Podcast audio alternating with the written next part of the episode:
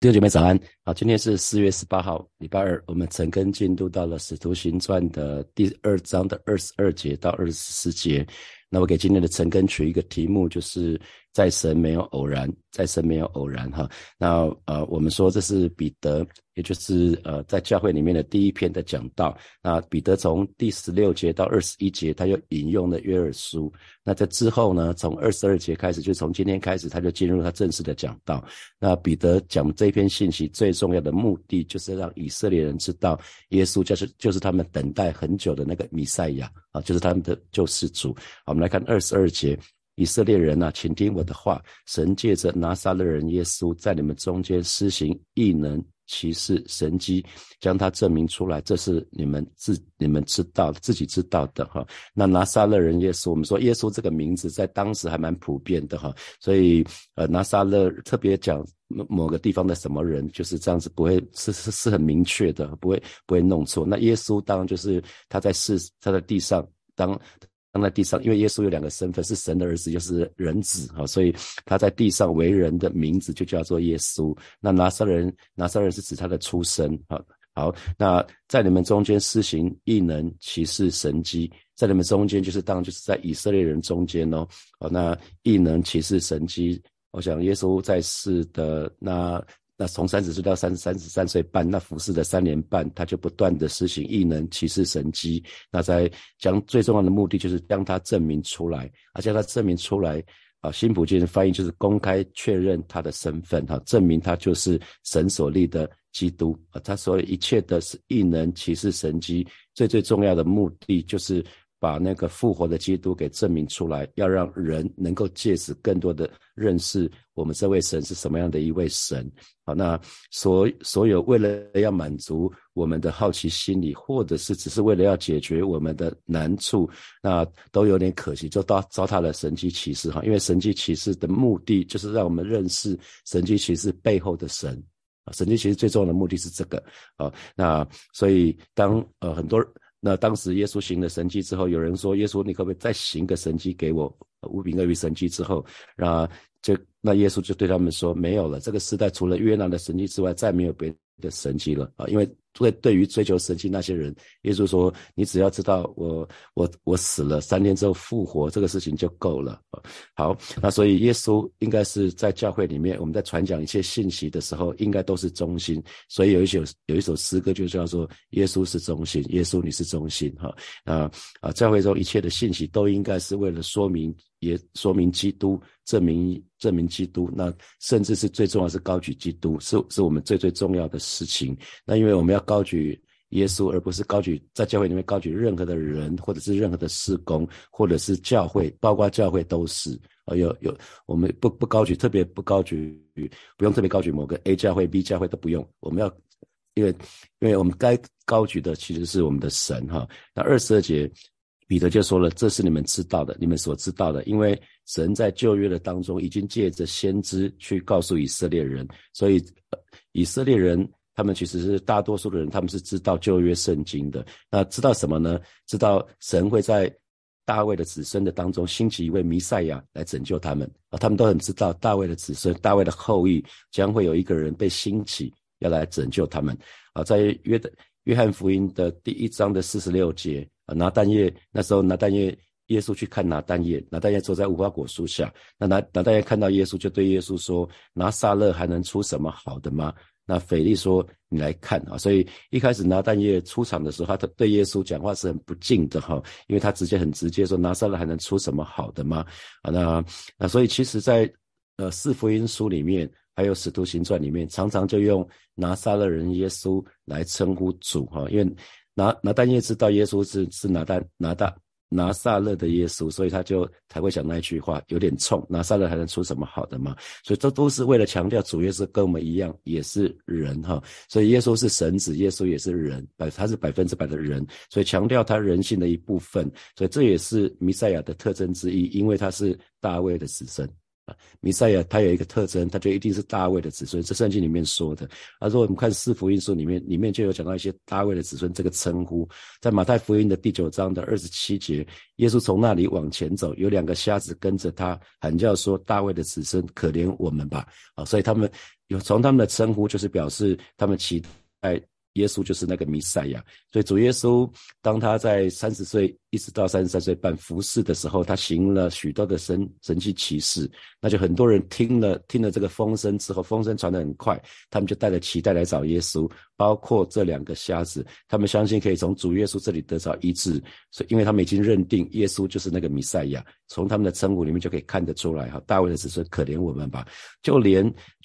不信主的人当时也会高度的怀疑说，难道这个人就是大卫的子孙？比如说在马太福音的12章的22节到24节，马太福音的12章的22节到24节这段经文里面也是这样子，他说，那时有人将一个被鬼附身又瞎又哑的人带到耶稣面前，耶稣医治了他，他就能说话，也能看见，众人极为惊奇，就问，这耶稣会不会就是大卫之子基督呢？然而法利赛人听到这个神迹后，却说他的能力是从鬼王撒旦来的，难怪他能赶鬼。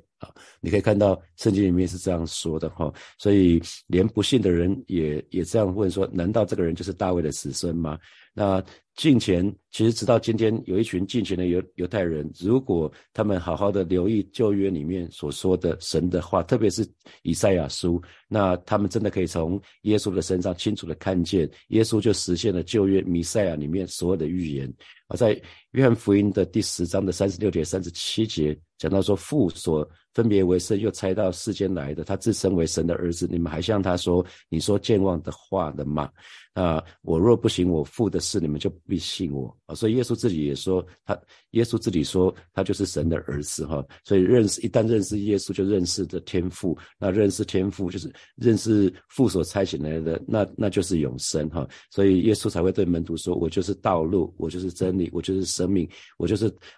就是真理的道路，我就是生命的道路，借着我就可以到父那里去。所以直到今天真的有一群犹太人，他们就是单单读了福音书，他们单单读了福音书，他们交叉看旧约圣经里面，因为直到今天犹太教的人他们还是读旧约圣经，那他们开始读了新约圣经的时候，单单看了福音书就认出耶稣就是弥赛亚，他们就信主了。所以最后耶稣再来之前，犹太人会有很多人信主，所以这个是一个很重要的一个记号。那反观当时的法利赛人，他们没有办法接受主耶稣宣告，他们对主耶稣讲的一件事情是最感冒，就是主耶稣宣告人的罪已经得赦免。那在路加福音的第7章的48节到50节，那耶稣对那个女人说，你的罪赦免了。那同坐席的人就心里就说，你是谁啊？你怎么敢宣告赦免人的罪？只有神才可以。那耶稣就对那女人说，你的信救了你，平平安安的回去吧。所以耶稣不只是宣告罪的赦免，也宣告这个女人病得医治。所以当时有一群犹太人，他们是很难接受这样的，因为耶稣自身是神的儿子，所以他们就很不开心，最后把他定十字架。所以他们没有办法接受一个被钉在十字架上的弥赛亚，因为他们忘记了先知在以赛亚书里面第53章里面的代罪羔羊那个宣告。代罪羔羊我想今天就不念它了，我们念的在复活节的时候念了无数次。好，我们来看23节。23节，他既按着神的定旨先见被交与人，你们就借着无法之人的手把它钉在十字架上。那什么是定旨？什么是先见？定旨就是定下的界限。最好的翻译，其实更好的翻译其实是决议。就是其实三位一体的神，他们彼此之间是有很好的交通。所以意思是什么？主耶稣的死不是只是天父上帝下一个命令，更像是三位一体的神他们所共有的决议。他们三个人有像一个很快的讨论，那就决定了一件事情，就是耶稣要来到这个世界，道成肉身。那耶稣就顺服这个决议。所以有神学家说这个定旨更好的翻译是决议，那我个人也蛮认同的，这是三一神共有的决议。那先见又是什么呢？我们刚刚讲的是定旨这两个字，那先见讲的是预先知道。预先知道，因为这个是从神的眼光来看，从神的眼光来看，他老早就已经看见了，并且已经看见了。那在人还没有看见之前，神老早也就已经看见了。还记得在复活节那个主日，金钟市长他现场画出耶稣的那个照片嘛，那栩栩如生，然后后来他又拿了铁锤去敲打，那那我想在金中师丈他在画那个图的时候，他在脑袋里面就已经有一个画面，他才能够画下来，在还没完成他的图之前，他就已经有一个耶稣的画像了。那包括后面那个鸽子飞翔的，就是圣灵降临那个画面，也是他画的，有画。那他画这个画之前呢，其实他都已经有想法了，在脑袋里面都成型了，然后他再透过他的手，他们是手很巧，他们就可以把想到的透过他的手画出来。所以建筑师、工程师也都是这样子，他们已经在心里面先看见完成品是什么样子了。那对我们的神来讲就是这样子，那叫先见，英文叫 seer S-E-E-R、啊、这个意思就是已经先看见了，还没有看见之前，可是早已经看见了。好，那这段话就讲到说，神既按着神的定他既按着神的定旨，先见被交给人。所以新普京翻译就说，然而上帝早已经知道将要发生的事，在耶稣被出卖的时候，所以主耶稣被钉在十字架这件事情并不是偶然发生的事情，这是神预定的救赎计划的一部分啊。所以弟兄姐妹，记得在神没有偶然啊，在神没有偶然。我们或许会以为亚伯拉罕派他的仆人不是去要为以撒找太太吗？那他后来巧遇那个利百加就成为以撒的妻子，这个其实不是偶然哈，因为仆人在去的时候就已经跟上帝祷告说，上帝啊，让我遇到一个这个我亚伯拉罕家族里面的人，那他如果坐在这边有人愿意拿水给我喝啊，那这个人就是你给我的记号。所以利百加就这么做了啊，所以你可以知道，在神没有偶然。那以撒打井，我们说以撒是打井专家嘛，他在那个地方打井，到不管打在什么地方，那个地方就有水。再一次，在神没有偶然，是神让他知道哪个地方可以打水，他一打就有水，这都不是偶然。他可以在荒原撒种，百倍收割，那个都不是偶然。然后包括约瑟被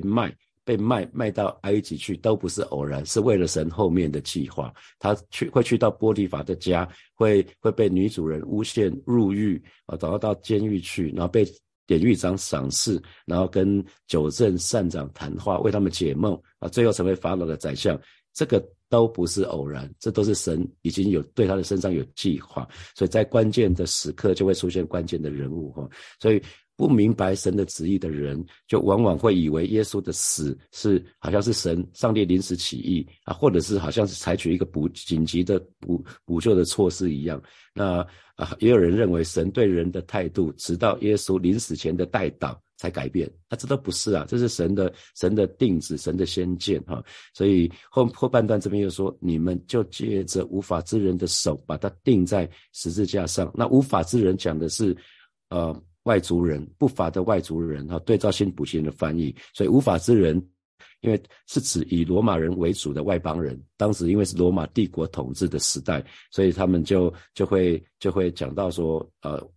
当称呼无法之人，所以犹太人眼中来看，所有的外邦人都是没有律法的人，所以所有的外邦人都是无法的人，因为他们没有律法啊。所以按人的角度来看，主耶稣是被罗马政府处死的哈，处死刑。因为比拉多是巡抚，他代表罗马政府在这个省份里面呢去执行他的任务。那可是实际上是犹太人自己有一个军事，有一个他们的宗教法庭，那是犹太人的宗教领袖在背后主其事，所以这个凸显呢，其实是犹太人对耶稣之死也有责任哈。为什么彼得特别要这么说哈？那所以有的时候人的手，神的手竟然去透过神的手，神竟然透过无法之人的手来做事情，很特别啊！神可以透过不信主的人来做事，所以不管人怎么做，其实最终只是成就神所预先所定的旨意啊。那所以记得，我们每一位神的儿女，今天我们其实我们都是外邦人，我们是蒙恩的外邦人，我们原来在神的面前都是无法之人哈，我们都是不是没有头发啦，是没有律法啊。那因为是我们的罪把耶稣钉在十字架上，那因为耶稣爱我们，就为我们赎罪。所以在受难日祷告会的时候，我不是带了那个主在十字架上，你是不是在场这首歌嘛？哈，那其实特别耶稣当时所说的，父啊，赦免他们，因为他们所做的，他们不晓得。其实你跟我们都在那些人的里面，所以我们才会得赦免。所以所有我们从有人类历史开始以来，所有的异能、奇事、神迹，其实最大的异能、奇事、神迹就是这位神，这位耶稣基督，他既然甘愿束手就擒，死在十字架上，这个是人的脑袋没有办法想出来的，可是却是神救赎计划的很重要的一部分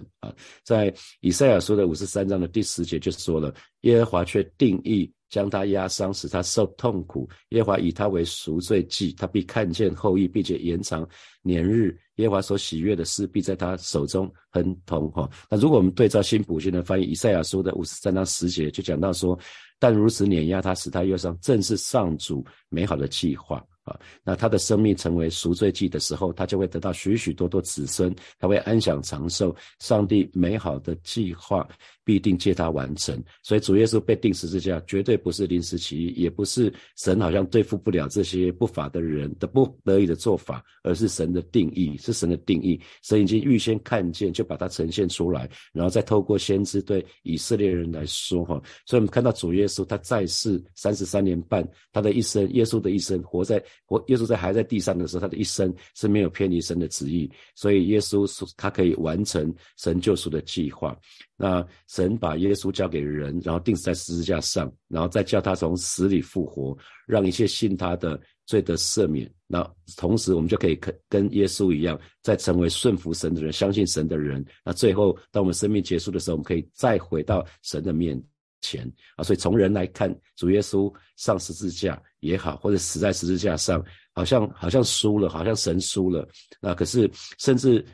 有些时候有人会同情耶稣，耶稣好像是一个弱者，是一个受害者啊。在那个受难记里面看到耶稣背后最后那个好像很无奈，可是呢，这却是神的定旨跟先见啊。所以之前跟大家分享建堂计划南京三民突然终止，当时从弟兄姐妹的角度来看，这好像是一个很大的错误跟失败，可是这却是神的定旨跟先见。如果你把往后从现在再往前看来，我们就突然清楚了啊。在当下定十字架的时候大家不明白，可是从现在往2000年前看我们就懂了。所以神的意念，我们常说神的意念非同人的意念，神的道路也非同人的道路，然后我们就说神的意念绝对高过人的意念啊。所以这位弥赛亚他本来被认定是地上的王，他要解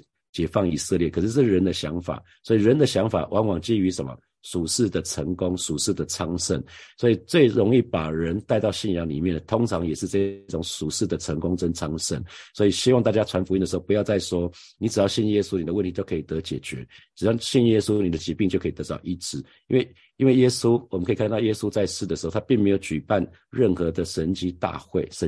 或者是医治布道会，他不是要这样子，他得到的是门徒，是一群忠心跟着他的人啊，不是为了奇迹，为了神迹，为了奇事才跟着他的啊。因为其实这是神的儿女，大家听清楚了哈。神的儿女信主以后最大的陷阱就是我们叫人信耶稣，似乎只是为了要从神身上得到好处。当我们称呼是耶稣是主的时候，不是要从主耶稣身上得到什么好处哦，是让主因着我们生命，因着我们可以得到满足。他创造了这个世界，他为我们为我们死在十字架上，让我们罪得赦免，让我们可以跟他有关系。我们单单因着的这个部分，就应该把我们生命的主权完全献给他，他不需要为我们多做什么了啊。所以我觉得那个主仆要分清楚了，我们耶稣是主，我们称耶稣是主，我们就是他的仆人，仆人是没有任何权利的啊，只是耶稣爱我们。所以神的儿女要特别留意的就是不要传福音是说你如果只要信了主你就可以得到这个得到那个，然后你到教会来就可以怎么样怎么样怎么样。那如果神的计划并不是叫他得医治呢啊，真的并不是每个人都得医治的哈。我们早期在母会的时候，在陪了一个癌末的弟兄，那这个弟兄当时医生叫他去住安宁病房了，因为说他已经活不过大概一两个月了。那结果神让他多活了1年多的时间啊，最后他没有得医治。可是因为这位弟兄是一个浪子，他当时癌末的时候，他的一个孩子1岁多，一个才1两个月啊，可是他从来没有陪过他的小孩，因为他是一个浪子，他都在外面放荡。直到癌末的时候，他觉得他的妻子好爱他，不离不弃。然后最后那1年多，他可以跟他的2个儿子有一些时间相处。所以他到临终之前，他突然明白神很爱他，让他有机会有一点好像是救赎，让他可以跟家人好好的相处。再把他接走。最后他传了蛮多人，带了很多人信主，在哀末的时候。所以如果神的计划是让他跟，因为你的朋友有可能神给我们一个计划，就跟保罗一样，保罗身上有一根刺啊。保罗说他身上有一根刺，他3次跟神祷告，那根刺神没有要挪开，神说我的恩典够你用。所以我们人是有限的，神我们需要承认我们的有限，我们就不要去测度神的无限，这位无限的神还有神的奥秘。所以主祷文才会教导我们是，愿你的旨意行在地上如同行在天上，让神做主吧，让神做我们的王，而不是我们自己编一个剧本。上帝你要干嘛你干嘛，你来帮助我的工作，你帮助我的事业，让你自己有一个事业的蓝图，你要神来成就。我想我们不要这么做，我们就让神来掌权就好了。最后24节，神却将死的痛苦解释了，叫他复活，因为他原不能被死拘禁。好，所以这边就讲到解释，这个解释通常我们讲解释是解释一些名词啊，解释这是什么意思啊，可是这个解释其实有另外一个意思，就是解除释放，或者是解开让他自由的意思。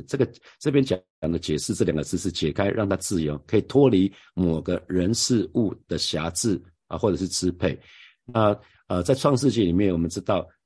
神对亚当说了，你吃的日子园中所有的果实都可以吃，只有那一棵分别善恶的树不能吃，你吃的日子必死必死。那为什么吃的日子必死是什么意思？因为两种死，一个是肉体，就是这个身体会死，然后再来就是灵也会死，跟神不再能够交通了。所以这个是人类的痛苦，那两种死，身体的死，灵的死。所以所有的人一出生的时候是都是在带着罪性，我们一开始灵是死了，直到信主的时候灵才活过来，因为圣灵重生了我们，那就是我们的灵活过来了。那这边讲到说拘禁，那拘禁我们很清楚，就是被抓住，可能被规范在某个范围里面，拘禁在监狱里面，拘禁就是被抓住在那个地方。那可是神却将死的痛苦解除了哈，所以新普京的翻译是说，但是上帝替他解除了死亡的痛苦。那这个痛苦两个字其实是跟生产之苦，加拉太书里面的第4章的19节，生产之苦是同一个字哈，所以这边讲的意思是形容主的复活很像经过死亡之后重新再生出来 reborn 的意思哈，主的复活有点像这样子。那所以这个地方是这样子，就是说啊，好像一开始经过这个像是生产的苦，可是呢神却解除了死亡绳索的捆绑哈，所以所以这边才讲到说死亡不能辖制他，所以耶稣才会说复活在我，生命也在我，信我的就永远不死。那所以主耶稣是生命也是复活，所以要记得。我一直在讲说耶稣的复活跟其他人的复活很不一样，包括拉撒路，包括什么那个多加，还有那个什么推拉古嘛，那个就是那个坐在窗台的，在牧师讲了很多次哈，在罗马书查经的时候。所以拉撒路他其实只是回生，不是复活啊。那因为他不能脱离捆绑，你可以看到他活过来的时候，他的布捆绑他根本没办法脱离哈，他最后还是死的限制在拉撒路身上还是存在啊。那可是耶稣复活的时候呢，他已经打破死亡的辖制了，所以他是经过死亡，可是却不被死亡所拘禁啊，所以阴间的门是没有办法拦阻耶稣的，是没有办法吞灭耶稣的。耶稣一旦复活了，就不会再死在他的身上就没有任何的能力跟作为了。所以从这段经文来看，如果我们对照23节、24节，那基督的死是按着先见，神的定旨跟先见被交给人。那基督的复活呢，也是神把那个死的痛苦就解释了，叫他复活。所以耶稣不但存心顺服以至于死，而且他的复活呢也是出于神的主动。那当耶稣完全顺服神，他就愿意让神的旨意来做，以神的旨意为优先，让神来做。所以耶稣为我们尝了死味，特别就是要借着死败坏那掌死权的就是魔鬼，要释放那一生因着怕死而为奴仆的人，这是在希伯来书里面说的。所以主耶稣的复活表明他的生命就是不能被死拘禁的生命，所以这复活的生命不但能够解除死的痛苦，而且能够解开死的捆绑哈。所以记得死是不能拘禁耶稣的，因为不是因为他是神的关系哦，而是因为他没有罪。我再说一次哈，死亡不能拘禁耶稣，不是因为他是神，而是因为他没有罪。因为异端就说了，主耶稣是神，所以耶稣根本不会痛啊，耶稣根本不会，所以钉在十字架上，耶稣不会痛，所以他也不会被死拘禁。可是这个想法是忽略了一个真理，主耶稣跟我们一样是完完全全的人，他是透过母亲玛利亚怀孕怀胎逐月生的，只是他不是透过人的精子跟卵子这样子才受孕的，过程不一样，是圣灵直接把一个胚胎去放在那个玛利亚逐月出生的。那根本不一样的是，耶稣完全没有罪，因为他的形成不是靠着人的精子跟卵子，所以就没有罪性在他的身上啊。所以如果耶稣没有人的身份，他是没有办法完成救赎工作的啊。所以耶稣是以人子的那个部分来完成救赎工作。如果他也犯了罪，可是如果耶稣也犯了罪，他就没有办法从死里复活，他就没有办法把永生赐给我们啊。所以耶稣是这样子，他出生的时候他是没有罪，直到死在十字架上之前，他的一生都没有过犯，他都没有犯过罪。虽然他曾经面对跟我们一样的试探，一样的考验，可是耶稣没有犯罪，这就是死亡没有办法拘禁耶稣的原因，这也是他之所以可以成为弥赛亚的原因哈。所以哥林多前书的15章的最后段不是讲到死的毒钩就是罪吗？罪的诠释就是律法，所以我们说死亡、罪跟律法，这好像是一个金三角，这三个呢会互相的牵连，而且环环相扣。死亡、罪跟律法啊，他们环环相扣。那死亡是人必定的结局，这是人所定的，世人都犯的，因为世人都犯的罪。那死亡也的确像毒钩一样勾住了每个人，让我们想逃也逃不了。那因为没有一个例外，因为我们每一个人都陷在罪的当中，我们每一个人都是这样子。那感谢神，因为爱我们的神已经为我们开了一条出路啊。那约翰福音的第3章16节，叫一些信他的不是灭亡，反得永生啊。所以我们得到了这个宝贵的救恩。所以因为这个公义的神看见人没有办法靠自己来满足律法的要求，就差派他的独生子耶稣为我们道成肉身来到这个世界，他用以人的身份活出一个没有罪的生活，那以至于我们这信靠他儿子的人呢，我们也可以得到这个救恩，我们也可以活出一个没有罪的生命哈。啊，最后邀请大家读一段经文，是在罗马书的8章10节11节哈，8章的10节11节，我们一起来读这段经文。来，基督若在你们心里，身体就因罪而死，心灵却因义而活。然而叫耶稣从死里复活者的灵，若住在你们心里，那叫基督耶稣从死里复活的，也必借着住在你们心里的圣灵，使你们必死的身体又活过来啊。所以你看，从这段经文讲得很清楚，死亡不能够再拘禁我们，因为主耶稣已经胜过死亡的权势了，主耶稣胜过死亡的权势，所以叫一切信靠他的人也跟他一样能够胜过死亡啊。弟兄姐妹，这是一个事实，这是一个真理，我们只要相信就接受了。所以哥林多前书的15章55节才会说，死啊，你得胜的权势在哪里？死啊，你的毒钩在哪里？感谢神，神的救恩非常非常的宝贵，他可以恢复我们在起初神创造我们那个荣耀，更让我们可以得着神的独生爱子耶稣的重新创造。我们可以不在黑暗的辖制的里面，我们可以不在死亡的权势之下，再没有任何的人事物可以捆绑我们了。所以基督徒应该是全世界里面最自由的人啊，因为耶稣已经叫我们得自由了。好，接下来我们有些时间来默想从今天的经文衍生出来的题目啊。第一题，我刚说啊，神的意念非同人的意念，那神的道路也非同人的道路。那请问你曾经在哪里有过这样的经历呢？啊，第二题，在神没有偶然哈，在神没有偶然，那这给你什么提醒啊？这给你什么提醒啊？那天啊，有一个姐妹就跟我。这上礼拜是祷告会的时候，他就问我一件事，有时候你可以找什么样的专业的人，结果他礼拜天吧，他就写个 line， 蛮开心的说哦，那一天他就为这个祷告，然后在主日的时候他就遇到一个弟兄，刚好就是他要找的具有那个专业的人士，很快啊。所以在神没有偶然哈，你要祷告，神就会为我们预备。然后第三题，我说信主的人最大的限制就是要叫人想到我们要传福音嘛，那我们有时候我们的传法是叫人信耶稣，好像只是为了从神的身上得到好处。那请问你自己也曾经这样吗？好，第四题，我说有限的人是没有办法去测度这位无限的神，还有神的奥秘，那这给你什么提醒？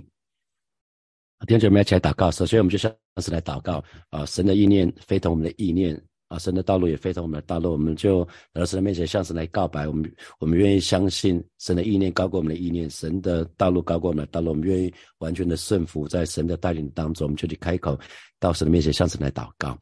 是的，主啊，谢谢你今天早晨我们愿意再次到你面前来祷告，是我们相信你的意念高过我们的意念，说你的道路高过我们的道路，而让神的儿女愿意真实的在你面前降服，我们愿意顺服在你在我们环境当中的一切的安排，因为知道主啊，你是一位良善的神，你是一位美好的神，你对我们的生命的当中有美好的旨意跟命定，真是说主啊，愿你的旨意是成就，主啊，成就在天上一样，主啊，谢谢你，主啊，谢谢你，赞美你。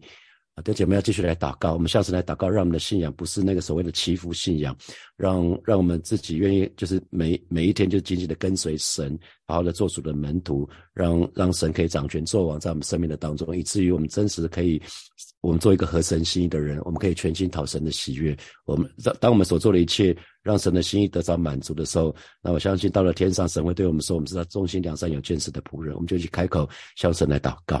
是吧？谢谢你带领火把教会的每一位神的儿女，让我们信仰不是停留在祈福信仰当中，乃是我们真实的愿意让主耶稣掌权作王在我们的身上，因为主啊，当我们称呼你是主的时候，就代表我们愿意降服在你的面前，你是主人，我们只不过是仆人，我们只不过是管家而已，带领每一位神的儿女，让我们都愿意紧紧的跟随你，我们就是愿意仰望你，是主啊，你要我们做什么我们就做什么，让我们做主耶稣的真实的门徒，主啊，谢谢你，主啊，谢谢你，赞美你。所以我们做一个祷告，我们说基督徒应该是全世界最自由的人，因为基督耶稣已经在